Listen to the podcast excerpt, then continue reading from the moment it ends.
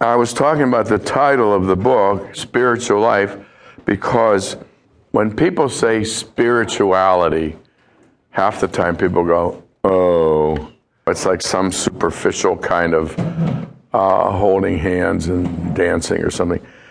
But spirituality is a word I don't use in the book very much just because of the confusion, but it's a good word. Being spiritual people is what Paul talks about, and it means that your whole life is guided by the Spirit. Your whole life, every part of it. It's not just some high level living or something. All of life is according to the Spirit. Now, there are a couple difficulties in understanding Paul, of course. It really was 2,000 years ago, it really was a circum-Mediterranean culture, much more like the Godfather culture than our culture, our American culture, with all of this um, patronage and clients and, and, and classism and status and so forth. We really have to understand a little bit about that. One difference, for example, it's an honor shame society, okay? So, I mean, you may have been traveling and I remember one of my guys bought a back scratcher that was supposed to be 5,000 lira, which was about eight bucks. And he gave him a 50,000 lira, and the guy said, Thank you. And because somebody doesn't belong to my group, I don't owe them anything.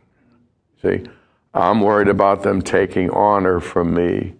If I am shamed, that's why, you know, remember at the end, Jesus talks to the Sadducees about the, and they say, well, what about the woman who had seven husbands? And, he says, well, you know, you don't even know anything about God or the command or the Bible. And, and then the Pharisees, should we pay taxes to Caesar? And he says, well, give me a coin. And they whip out a coin. They're not supposed to have that. I mean, he just got them.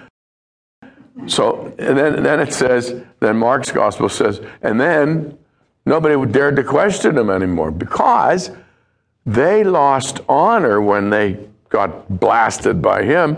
And you do enough of that, your own group's going to kick you out because you bring dishonor to your group.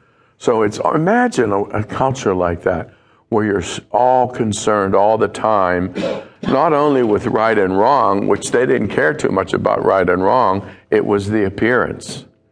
Because what you appeared to be and what people said you were that's what you were.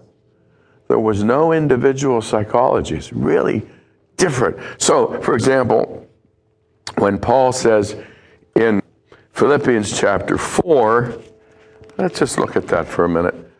It's just as a good one of many, many examples that we need to be aware of. Philippians 4:10 I rejoice greatly in the Lord and now at last you revived your concern for me you were, of course, concerned but lacked an opportunity. Not that I say because of need, for I have learned, whatever the situation, I find myself to be self sufficient. Well, what an ingrate, huh? They give him some money a couple times, and he says, Well, I really didn't need it.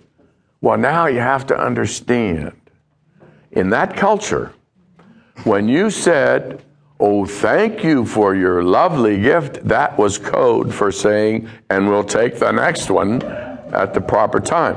This way, he says, it is not, in verse 17, I'm not eager for the gift, I'm eager for the profit that accrues to your account.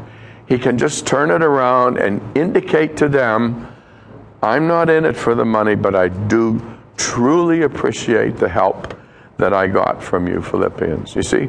So if you read it in his culture, you see that he really is sincere and high minded in thanking them in such a way as not to be begging for more. And it's not at all the way we would read it without any cultural awareness of this difference as, wow, what an ingrate. You didn't need it. Yes, you did, Paul. You did need it. See? So there are various cultural differences like that. One of them